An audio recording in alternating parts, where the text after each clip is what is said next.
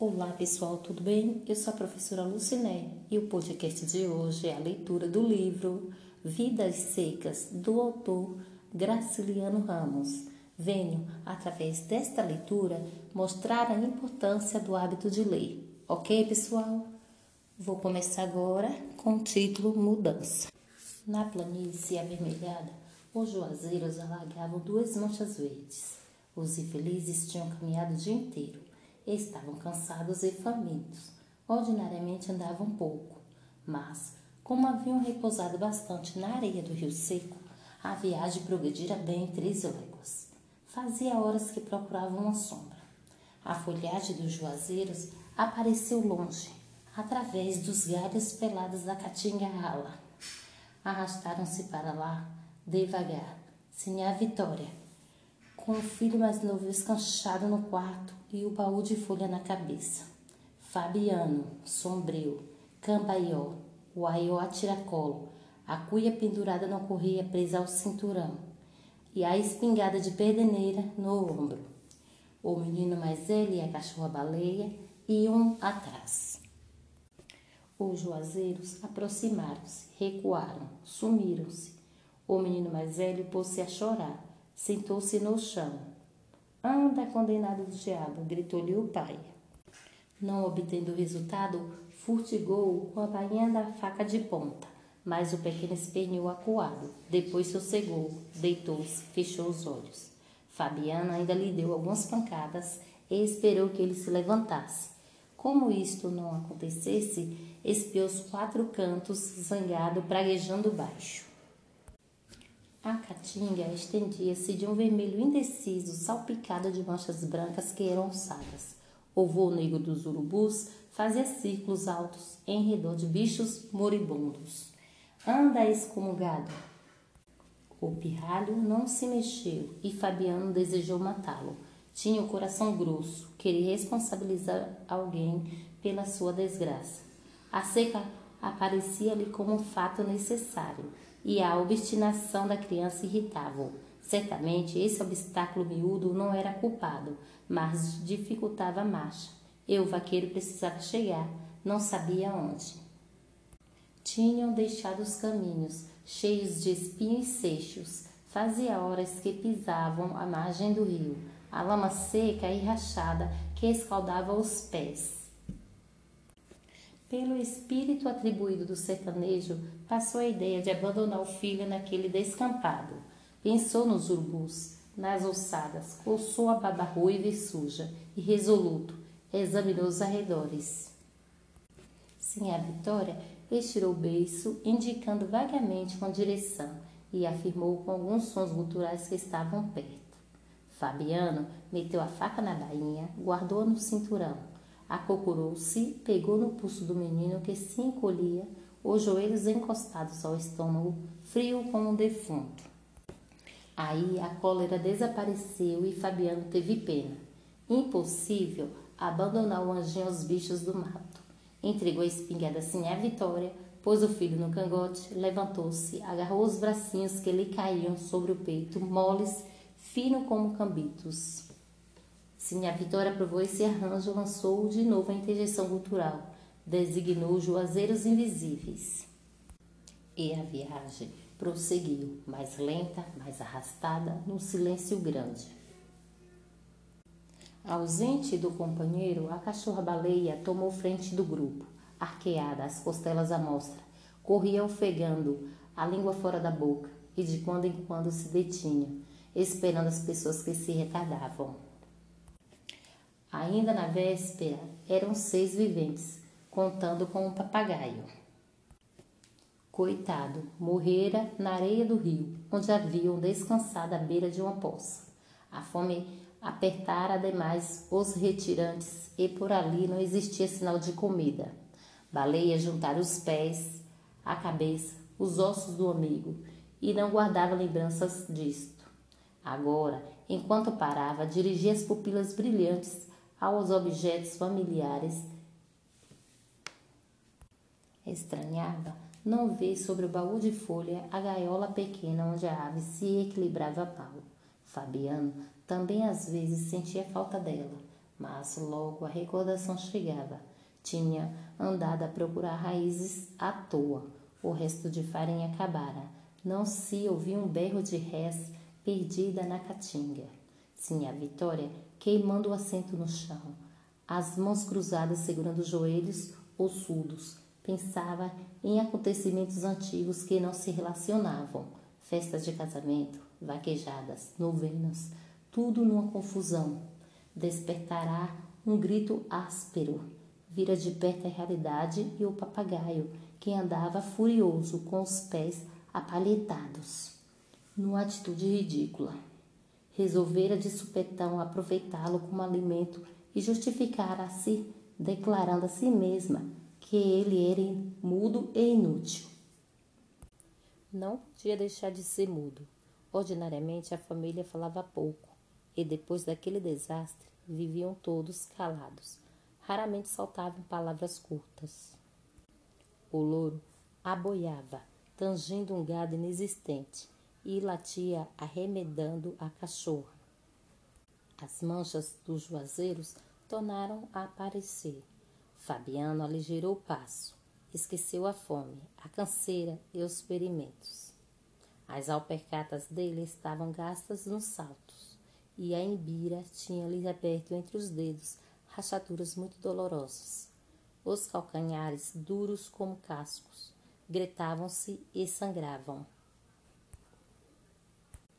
Num cotovelo do caminho avistou um canto de cerca Encheu a esperança de achar comida. Sentiu desejo de cantar. A voz saiu-lhe rouca, medonha. Calou-se para não estragar força. Deixaram a margem do rio. Acompanharam a cerca. Subiram a ladeira. Chegaram aos juazeiros. Fazia tempo que não viam sombra. Sim, a Vitória acomodou os filhos que arriaram como trouxas, cobriu-os com mulambos. O menino mais velho passada a vestígio que o derrubara, encolhido sobre as folhas secas, a cabeça encostada a um raiz. Adormecia e acordava, e quando abria os olhos, distinguia vagamente um monte próximo, algumas pedras, um carro de bois. A cachorra-baleia foi enroscar-se junto dele. Estavam no pátio de uma fazenda sem vida, o corral deserto, o chiqueiro das cabras arruinado e também deserto a casa do vaqueiro fechada. Tudo anunciava abandono. Certamente o gado se finara e os moradores tinham fugido. Fabiano procurou em vão perceber um toque de chocalho. Avizinhou-se da casa, bateu, tentou forçar a porta e, encontrando resistência, penetrou num cercadinho cheio de plantas mortas, rodeou a tapeira, alcançou o terreiro do fundo, viu um barreiro vazio, um bosque de catingueiras murchas, um pé de turco e o prolongamento da cerca do curral. Trepou-se no morão do canto, examinou a caatinga, onde voltavam as ossadas e o negrume dos urubus.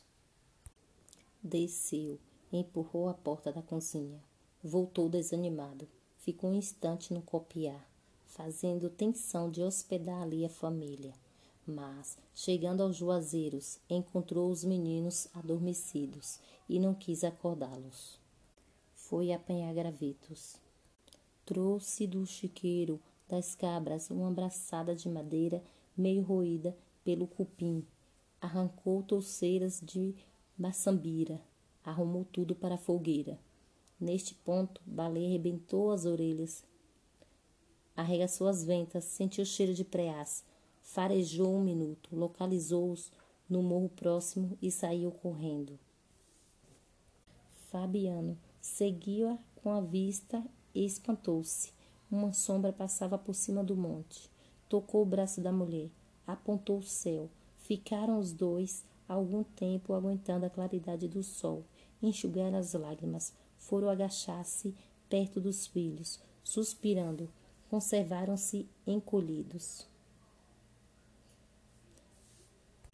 Temendo que a nuvem se tivesse desfeito, vencida pelo azul terrível, aquele azul que deslumbrava e endoidecia a gente. Entravadiça e a dia, as noites cobriam a terra de chofre.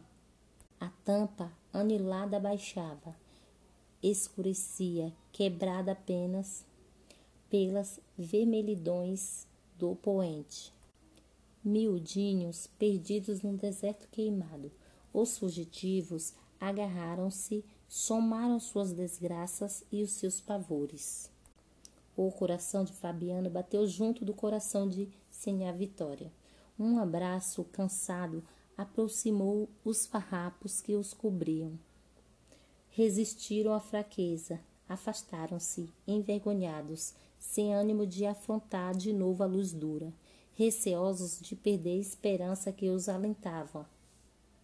Iam-se amodorrando e foram despertados por Baleia, que trazia nos dentes uma preá. Levantaram-se todos gritando. O menino mais velho esfregou as pálpebras, afastando pedaços de sono. Se a Vitória beijava o focinho de baleia e, como o focinho estava ensanguentado, lambia o sangue e tirava proveito do beijo. Aquilo era caça bem mesquinha, mas adiaria a morte do grupo. E Fabiano queria viver. Olhou o céu com resolução. A nuvem tinha crescido, agora cobriu o morro inteiro. Fabiano pisou com segurança, esquecendo as rachaduras que lhe estragavam os dedos e os calcanhares. Sim, a Vitória remexeu no baú. Os meninos foram quebrar uma haste de alecrim para fazer um espeto. Baleia, o ouvido atento, o traseiro em repouso e as pernas da frente erguidas, vigiava, aguardando a parte que lhe iria tocar, provavelmente os ossos do bicho e talvez o couro. Fabiano tomou a cuia, desceu a ladeira, encaminhou-se ao rio seco, achou no bebedouro dos animais um pouco de lama, cavou a areia com as unhas, esperou que a água marejasse e, debruçando-se no chão, bebeu muito. Saciado, caiu de papo para cima, olhando as estrelas que vinham nascendo. Uma, duas, três, quatro. Havia muitas estrelas. Havia mais de cinco estrelas no céu. O poente cobria-se de cirros e uma alegria doida enchia o coração de Fabiano. Pensou na família, sentiu fome. Caminhando, movia-se como uma coisa. Para bem dizer, não se diferenciava muito da bolandeira de seu Tomás. Agora, deitado, apertava a barriga e batia os dentes. Que fim teria levado a boladeira de seu Tomás? Olhou o céu de novo. Os cios acumularam-se. A lua surgiu, grande e branca, certamente ia chover. Seu Tomás fugira também, com a seca. A bolandeira estava parada. E ele, Fabiano, era como a boladeira. Não sabia por quê, mas era. Uma, duas, três. Havia mais de cinco estrelas no céu. A lua estava cercada de um ralo cor de leite. Ia chover. Bem, a caatinga ressuscitaria. A semente do gado voltaria ao curral. Ele, Fabiano, seria o vaqueiro daquela fazenda morta. Sim, a Vitória vestiria saias de ramagens vistosas. As vacas povoariam o curral e a caatinga ficaria toda verde. Lembrou-se dos filhos, da mulher e da cachorra que estavam lá em cima, debaixo de um juazeiro, com sede. Lembrou-se do pré-morto, encheu a cuia, ergueu-se, afastou-se, lento, para não derramar água salobra. Subiu a ladeira, a aragem morna, sacudia os chique-chiques e os mandacarus. Uma palpitação nova, sentiu um arrepio na caatinga, uma ressurreição de garranchos e folhas secas. Chegou, pôs a cuia no chão, escorou-a com pedras, matou a sede da família. Em seguida, acocorou-se, remexeu o aió, tirou o fuzil, acendeu as raízes de maçambira, soprou-as, enchendo as bochechas cavadas. Uma labareda tremeu, elevou-se, tingiu-lhe o rosto queimado a barba ruiva, os olhos azuis. Minutos depois, o preá torcia-se e chiava no espeto de alecrim. Eram todos felizes. Sinha Vitória vestiria uma saia larga de ramagens. A cara murcha de Sinha Vitória remoçaria, as nádegas bambas de Sinha Vitória engrossariam. A roupa encarnada de Sinha Vitória provocariam a inveja das outras caboclas. A lua crescia, a sombra leitosa crescia, as estrelas foram esmorecendo naquela brancura que enchia a noite. Uma, duas, três. Agora havia poucas estrelas no céu. Ali perto, a nuvem escurecia o morro. A fazenda renasceria e ele, Fabiano, seria o vaqueiro, para bem dizer, seria dono daquele mundo. Os troços minguados ajuntavam-se no chão, a espingarda de pedeneira, o aió, a cuia de água e o baú de folha pintada, a fogueira estalava, o preá chiava em cima das brasas. Uma ressurreição. As cores da saúde voltariam à cara triste de Sinha Vitória. Os meninos se espojariam na terra fofa do chiqueiro das cabras. Chocalhos tiritariam pelos arredores. A caatinga ficaria verde. Paleia agitava o rabo, olhando as brasas, e como não podia ocupar-se daquelas coisas, esperava com paciência a hora de mastigar os ossos, depois iria dormir. Fabiano. Fabiano curou no rastro a bicheira da novilha raposa. Levava no aió um frasco de criolina e, se houvesse achado o animal, teria feito o curativo ordinário. Não o encontrou, mas supôs distinguir as pisadas dele na areia. Baixou-se, cruzou dois gravetos no chão e rezou. Se o bicho não estivesse morto, voltaria para o curral, que a oração era forte. Cumprida a obrigação, Fabiana levantou-se com a consciência tranquila e marchou para casa. Chegou-se à beira do rio. A areia fofa cansava-o, mas ali, na lama seca, as alpecatas dele faziam chap-chap. Os badalos dos chocalhos que lhe pesavam no ombro, pendurados em correias, batiam surdos. A cabeça inclinada, o espinhaço curvo, agitava os braços para a direita e para a esquerda. Esses movimentos eram inúteis, mas o vaqueiro, o pai do vaqueiro, o avô e outros antepassados mais antigos haviam-se acostumado a percorrer veredas, afastando o mato com as mãos, e os filhos já começavam a reproduzir o gesto hereditário.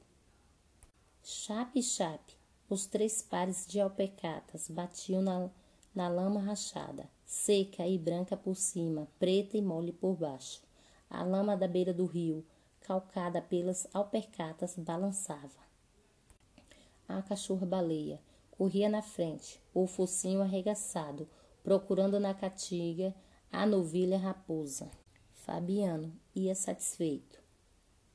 Sim, senhor, arrumara-se Chegara naquele estado, com a família morrendo de fome, comendo raízes. Caíra no fim do pátio, debaixo de um juazeiro, depois tomara conta da casa deserta. Ele, a mulher e os filhos tinham-se habituado à camarinha escura, pareciam ratos, e a lembrança dos sofrimentos passados esmorecera. Pisou com firmeza no chão gritado, puxou a faca de ponta esgaravatou as unhas sujas, tirou do aião um pedaço de fumo, picou-o, fez um cigarro com palha de milho, acendeu albinha, pôs-se a fumar regalado. Fabiano, você é um homem? exclamou em voz alta. Conteve-se, notou que os meninos estavam perto. Com certeza iam admirar-se ouvindo-o falar só.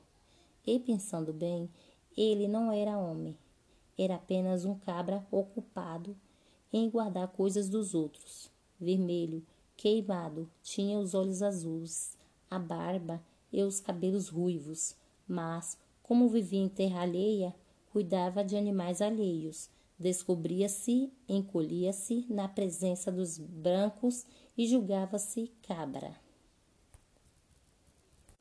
Olhou em torno, com receio de que Fora os meninos, alguém tivesse percebido a frase imprudente, corrigiu-a, murmurando: Você é um bicho, Fabiano? Isto para ele era motivo de orgulho. Sim, senhor, um bicho, capaz de vencer dificuldades.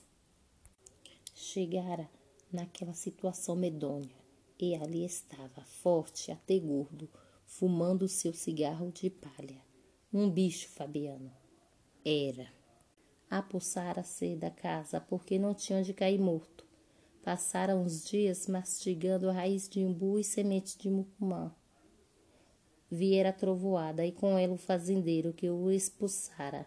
Fabiano fizera-se desentendido e oferecera os seus préstimos, resmungando, coçando os cotovelos, sorrindo aflito.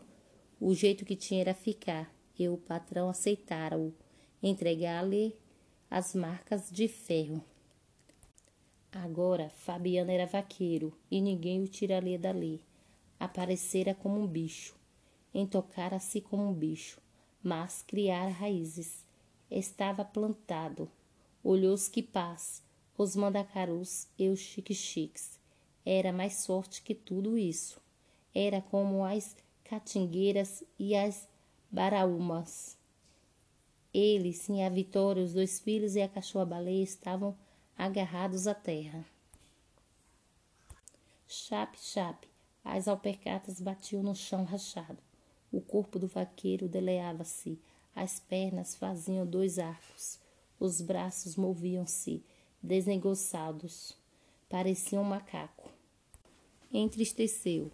Considera-se plantada em terra alheia. Engano. A sina dele era correr mundo, andar para cima e para baixo, à toa, como judeu errante, um vagabundo empurrado pela seca. Achava-se ali de passagem. Era hóspede, sim, senhor, hóspede que se demorava demais. Tomava amizade à casa, ao curral, ao chiqueiro das cabras, ao juazeiro que os tinham abrigado uma noite. Deu estalos com os dedos, a cachorra-baleia aos saltos. Veio lamber-lhe as mãos grossas e cabeludas. Fabiano recebeu a carícia, enterneceu-se. Você é um bicho, baleia. Vivia longe dos homens, só se dava bem com os animais. Os seus pés duros quebravam espinhos e não sentiam a quentura da terra. Montado, confundia-se com o cavalo, grudava-se a ele e falava uma linguagem cantada, monossilábica e gutural, que o companheiro entendia. A pé não se aguentava bem, pendia para um lado para o outro, camboio, torto e feio. Às vezes utilizava as relações com as pessoas a mesma língua em que se dirigia aos brutos, exclamações, onomatopeias. Na verdade, falava pouco, admirava as palavras compridas e difíceis da gente da cidade. Tentava reproduzir alguns, algumas em vão, mas sabia que elas eram inúteis e talvez perigosas. Uma das crianças aproximou-se, perguntou-lhe qualquer coisa. Fabiano parou, franziu a testa, esperou de boca aberta a repetição da pergunta. Não percebendo que o filho desejava, repreendeu. O menino estava ficando muito curioso, muito encherido. Se continuasse assim, metido com o que não era da conta dele, como iria acabar? Repeliu, vexado. Esses capetas têm ideias. Não completou o pensamento, mas achou que aquilo estava errado. Tentou recordar o seu tempo de infância, viu-se miúdo, enfesado, a camisinha encardida e rota, acompanhando o pai no serviço do campo, interrogando debalde. Chamou os filhos, falou de coisas inéditas, procurou interessá-los, bateu palmas. Eco, eco. A cachorra-baleia saiu correndo entre, entre os alastrados e quipás, farejando a novilha raposa. Depois de alguns minutos, voltou desanimada, triste, o rabo murcho. Fabiano consolou-a, afagou-a. Queria apenas dar um ensinamento aos meninos. Era bom eles sabessem que deveria proceder assim. Alagou o passo, deixou a lama seca da beira do rio, chegou à ladeira que levava ao pátio. Ia inquieto, uma sombra no olhar, azulado. Era como se na sua vida houvesse aparecido um buraco. Necessitava falar com a mulher, afastar aquela perturbação, encher os cestos, dar pedaços de mandacaru ao gado. Felizmente a novilha estava curada com reza. Se morresse, não seria por culpa dele. Eco, eco. Baleia voou de, no, de novo entre as maçambiras. Inutilmente, as crianças divertiram-se, animaram-se e o espírito de Fabiano se destoldou. Aquilo é que estava certo. Baleia não podia achar novilha num banco de mansambira, mas era conveniente que os meninos se acostumassem ao exercício fácil, bater palmas, expandir-se em gritaria, seguindo os movimentos do animal. A cachorra tornou a voltar, a língua pendurada, arquejando.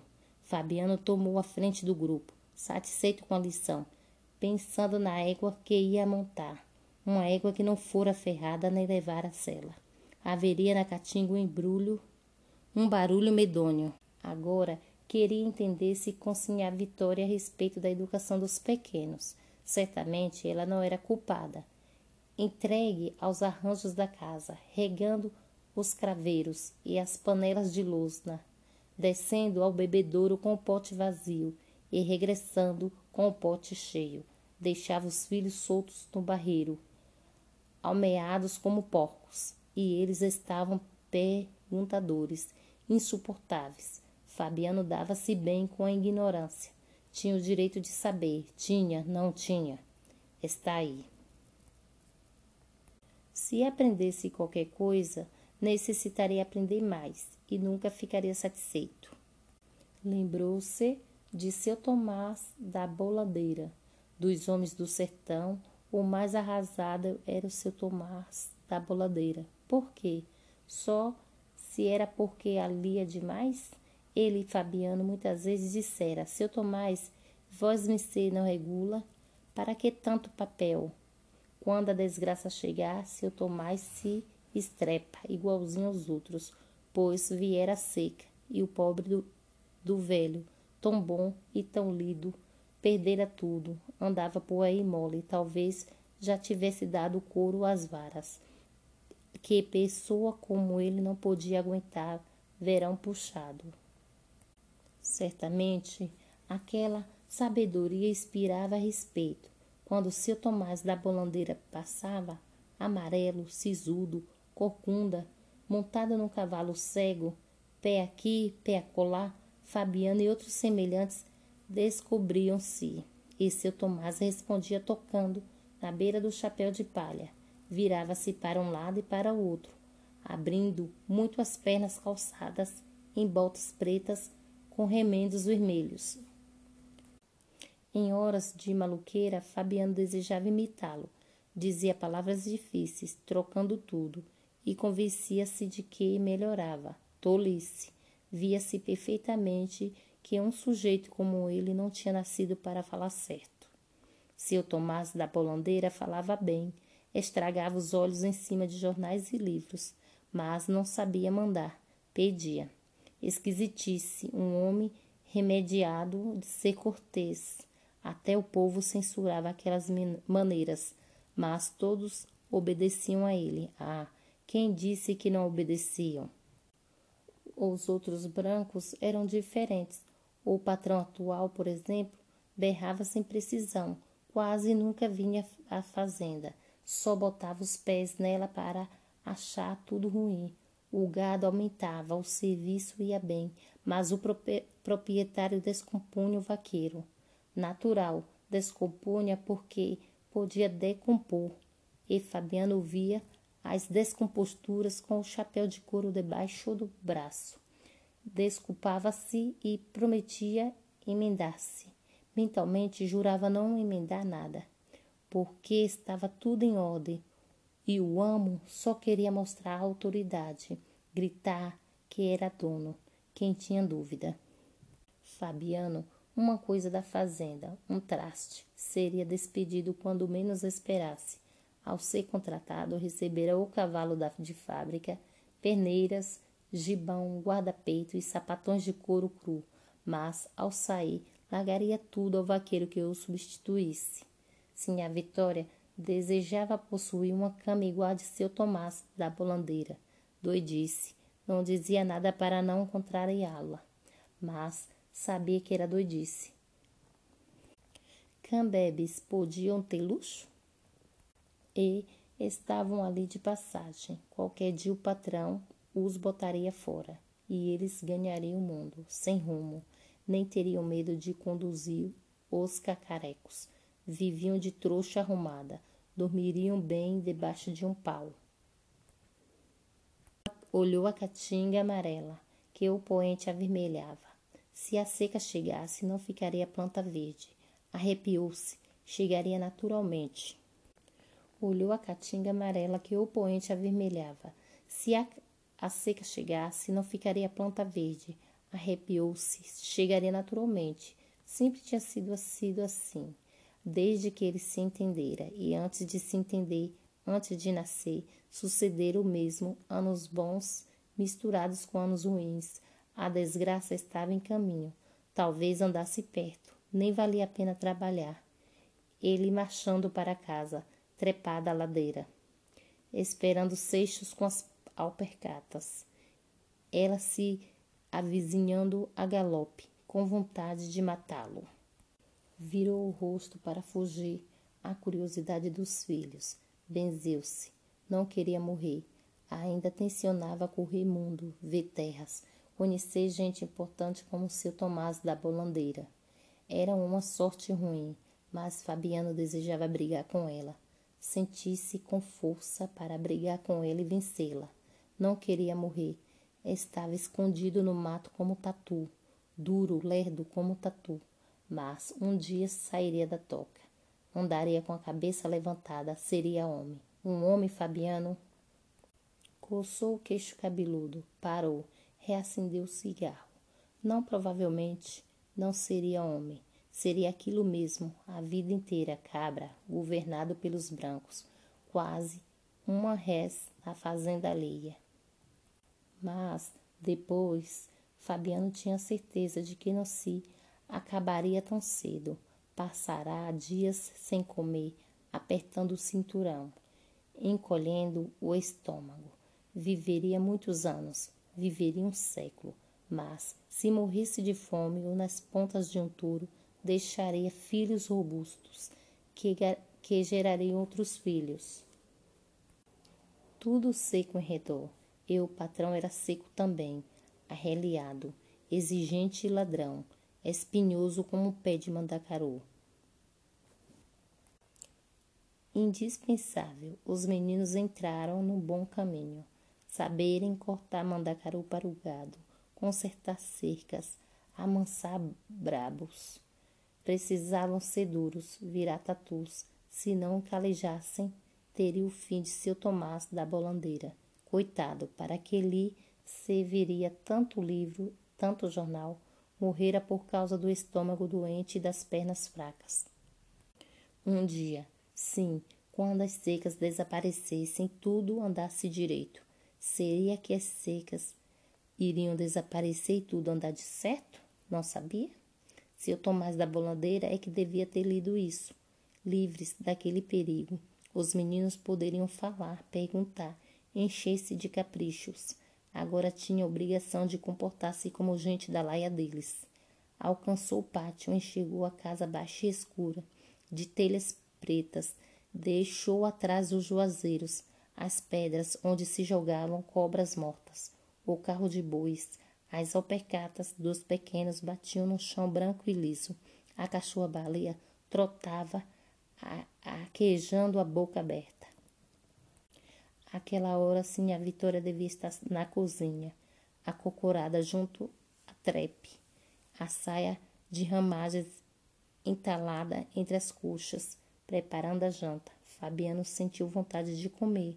Depois da comida, falaria com a Vitória a respeito da educação dos meninos.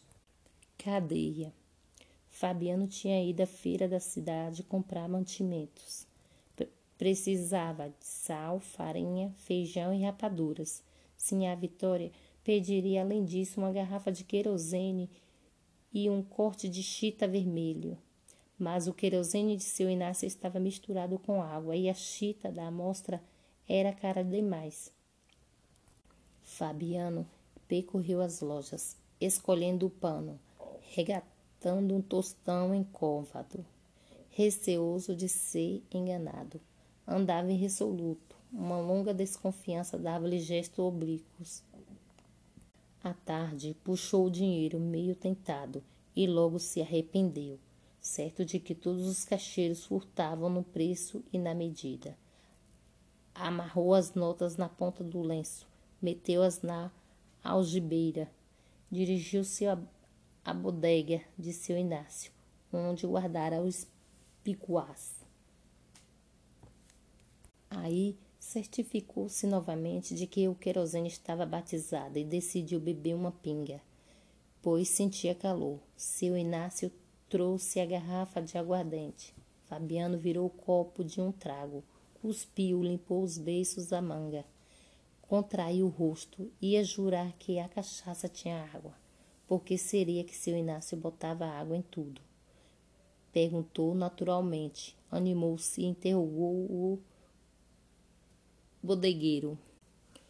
Por que que vós me sei botar água em tudo? Seu Inácio fingiu não ouvir e Fabiano foi sentar-se na calçada, resolvido a conversar.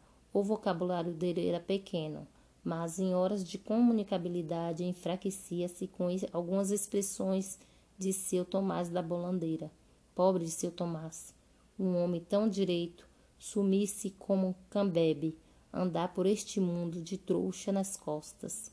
Seu Tomás era pessoa de consideração e votava. Quem diria? Nesse ponto, um soldado amarelo aproximou-se e bateu familiarmente no ombro de Fabiano. Como é, camarada? Vamos jogar uma trinta e um lá dentro?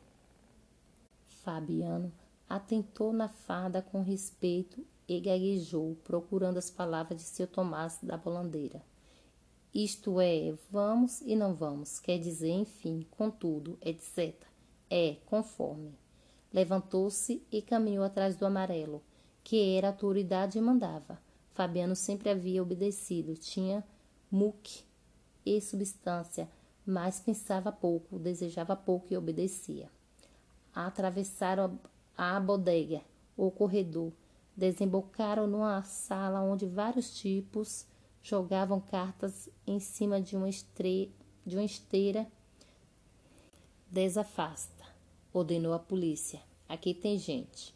Os jogadores ap apertaram-se. Os dois homens sentaram-se. O soldado amarelo pegou o baralho, mas com tanta infelicidade que em pouco tempo se enroscou. Fabiano escalacrou-se também. Sinha Vitória ia danar-se, e com razão. Bem feito. Ergueu-se furioso, saiu da sala, trombudo. Espera aí, pisando, gritando o amarelo. Fabiano, as orelhas ordenam. Não se virou. Foi pedir a seu Inácio os troços que ele havia guardado. Vestiu o gibão, passou as correias dos alfajós no ombro, ganhou a rua. Debaixo do jatobá do quadro taramelou com sinha Rita Luceira, sem se atrever a voltar para casa. Que desculpa iria apresentar-se à Vitória. Forjava uma explicação difícil, perdera o embrulho da fazenda, pagara na botica uma garrafada para a sinha Rita Luceira. Atrapalhava-se, tinha imaginação fraca e não sabia mentir nas invenções com que pretendia justificar-se a figura de Sinha Rita aparecia sempre, e isto o desgostava. Arrumaria uma história sem ela, diria que haviam furtado o cobre da chita, pois não era. Os parceiros o tinham pelado no 31, mas não devia mencionar o jogo contaria simplesmente que o lenço das notas ficara no bolso do gibão e levara sumiço. Os parceiros Tinha pelado no 31, mas não devia mencionar o jogo. Contaria simplesmente que o lenço das notas ficara no bolso do gibão e levara sumiço. Falaria assim: comprei os mantimentos, botei o gibão e os alfajós na bodega de seu Inácio. Encontrei um soldado amarelo. Não, não, encontrará ninguém. Atrapalhava-se de novo, sentia desejo de referir-se ao soldado, um conhecido velho, amigo de infância. A mulher se incharia com a notícia, talvez não se inchasse. Era atilada. Notaria a babulagem, pois estava acabado. O dinheiro fugira do bolso do gibão na venda de seu, de seu Inácio, natural. Repetia que era natural quando alguém lhe deu um empurrão. Atirou contra o jatobá. A feira se desmanchava, escurecia.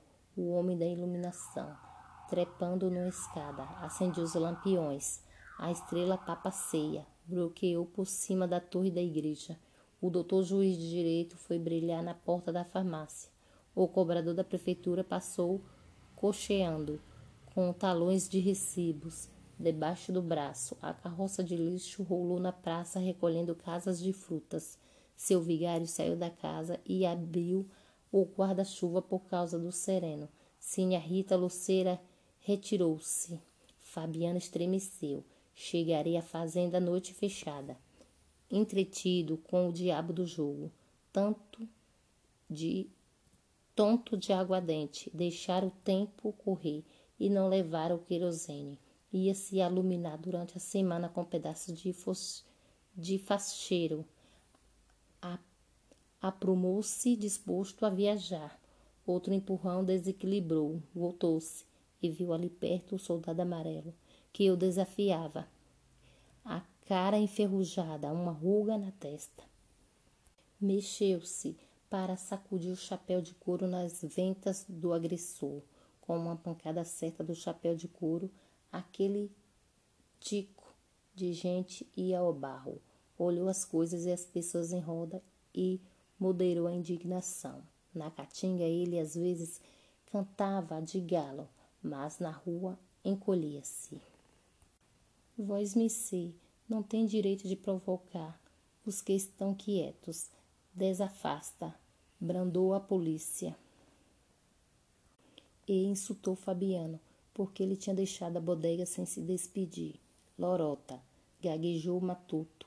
Eu tenho culpa de vós me ser esbagaçar os seus possuídos no jogo? Engasgou-se.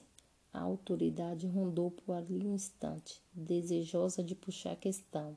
Não achando pretexto, avizinhou-se e plantou o salto da reúna em cima da alpecata do vaqueiro. Isso não se faz, moço, protestou Fabiano. Estou quieto. Veja que mole e quente é o pé da gente.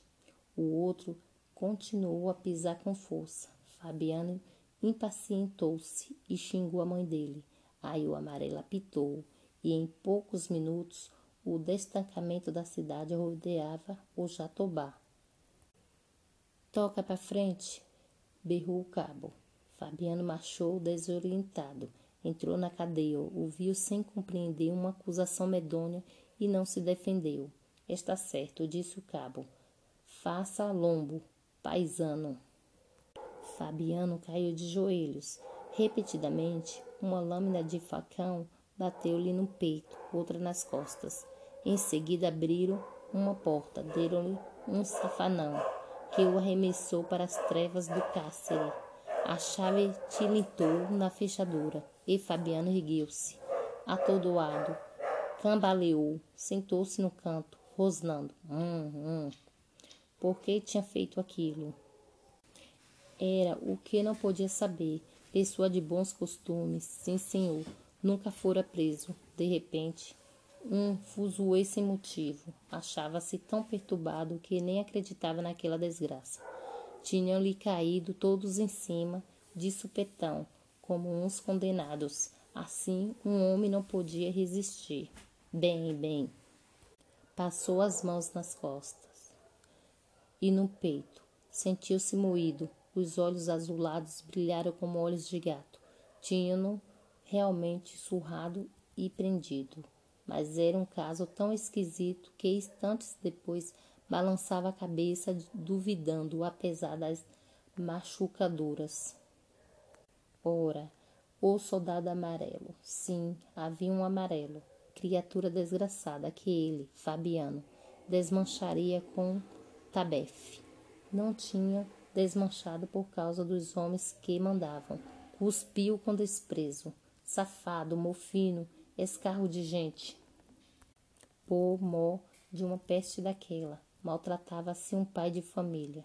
Pensou na mulher, nos filhos e na cachorra. Engatinhando, procurou os alfajós que haviam caído no chão. Certificou-se de que os objetos comprados na feira estavam todos ali. Podia ter se perdido alguma coisa na confusão. Lembrou-se de uma fazenda vista na última das lojas que visitara. Bonita, encorpada, larga, vermelha com ramagens. Exatamente o que Sinha Vitória desejava.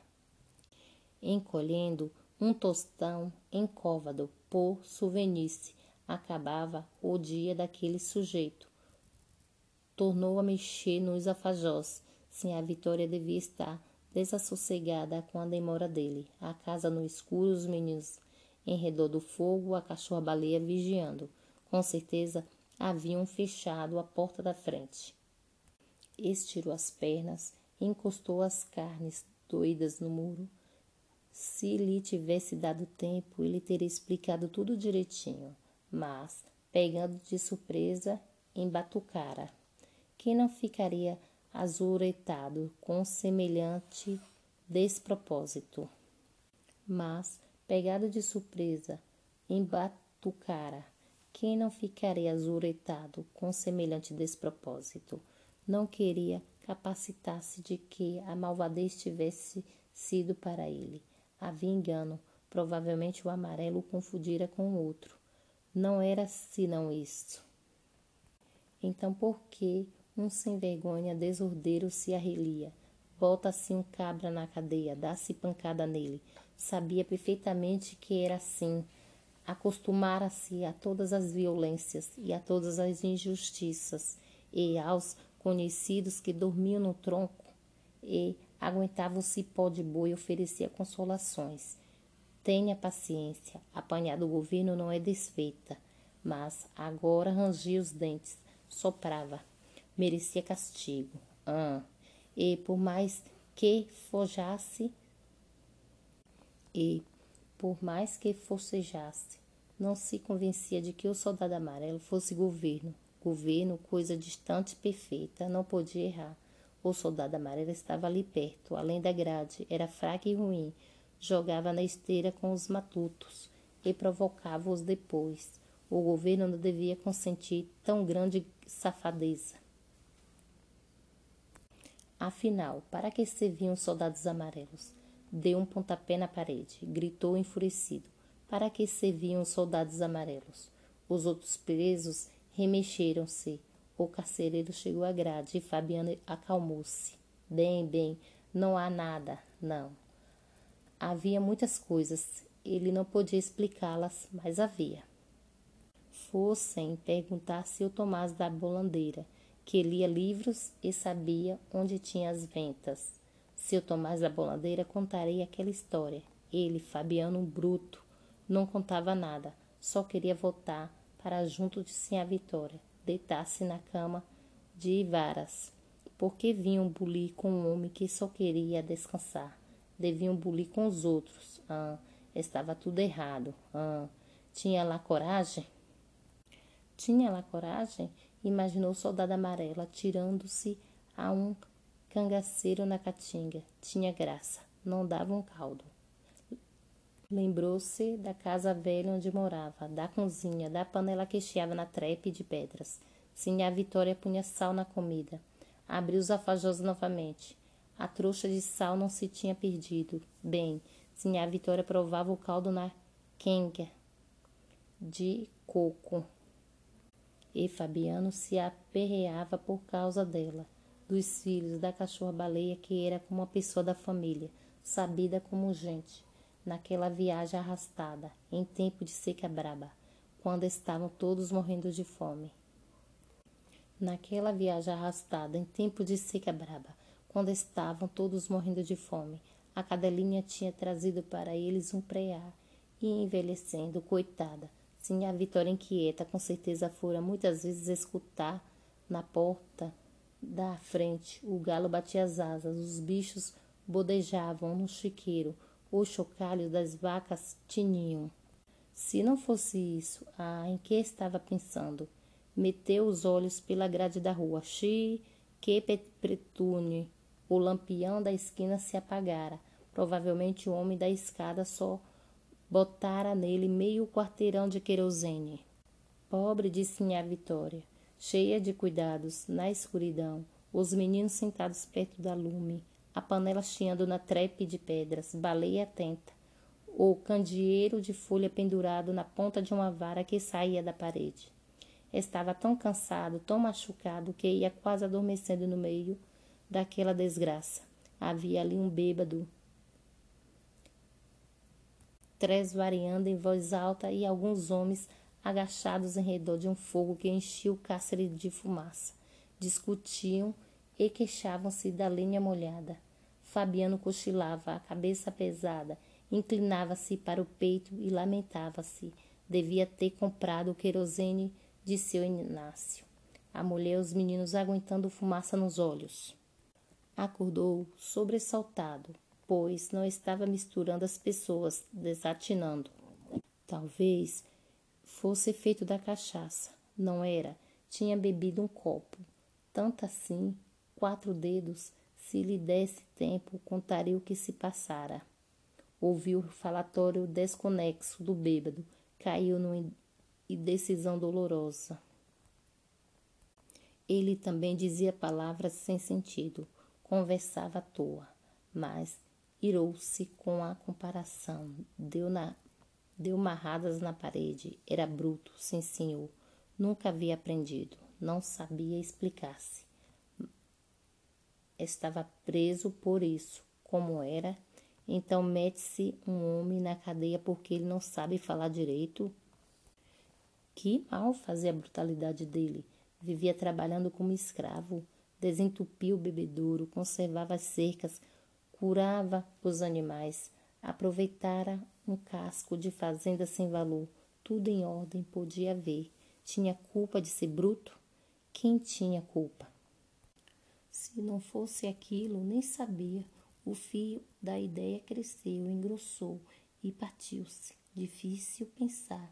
Vivia tão agarrado aos bichos. Nunca vira uma escola. Nunca vira uma escola.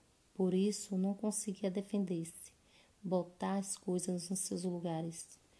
O demônio daquela história entrava-lhe na cabeça e saía. Era para um cristão endoidecer. Se lhe tivesse dado ensino, encontraria meio de entendê-lo. Impossível, só sabia lidar com bichos. Enfim, contanto, seu Tomás daria informações, fossem perguntar a ele. Homem bom, seu Tomás da Bolandeira, homem aprendido, cada qual como Deus o fez. Ele, Fabiano, era aquilo mesmo, um bruto.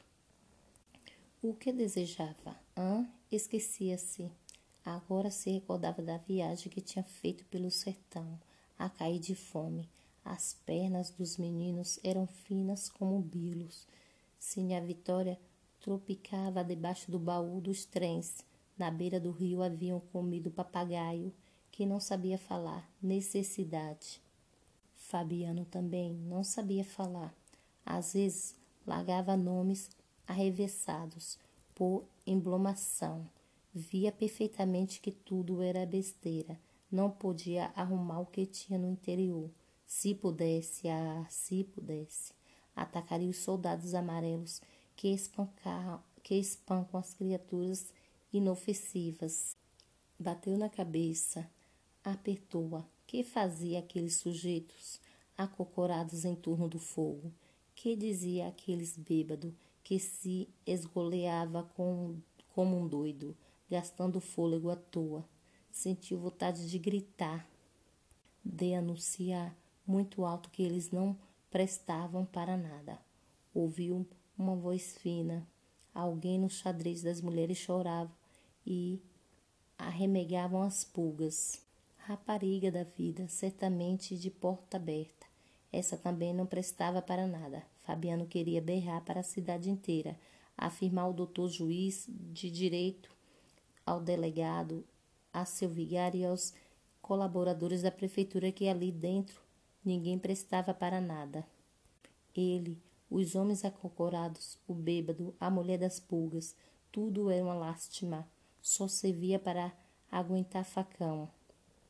Era o que ele queria dizer. E havia também aquele fogo corredor que ia e vinha no espírito dele. Sim, havia aquilo. Como era? Precisava descansar.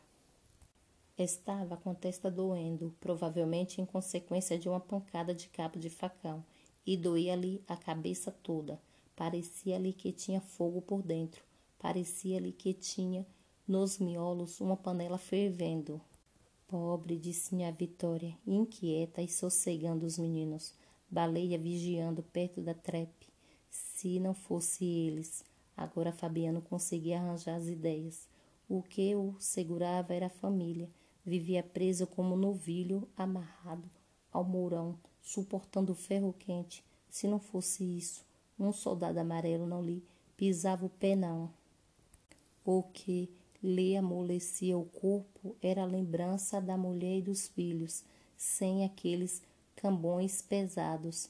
Não envergaria o espinhaço, não. Sairia dali como onça e faria uma asneira. Carregaria a espingarda e daria um tiro de pé de pau no soldado amarelo. Não, o soldado amarelo era um infeliz que nem merecia um tabefe com as costas da mão. Mataria os donos dele, entraria no bando de cangaceiros e faria estrago nos homens que dirigiam o soldado amarelo. Não ficaria um para a semente. Era a ideia que lhe fervia na cabeça. Mas havia mulher, havia os meninos, havia cachorrinha. Fabiano gritou, assustado. O bêbado, os tipos que abanavam o fogo, os carcereiros e a mulher que se queixava das pulgas. Tinha aqueles cambões pendurados ao pescoço. Deveria continuar a arrastá-los. Sim, a Vitória dormiria mal na cama de varas. Os meninos eram uns brutos, como o pai. Quando crescessem, guardariam as reses de um patrão invisível seriam pisados, maltratados, machucados por um soldado amarelo. Por hoje é só, pessoal. Até a próxima, tá?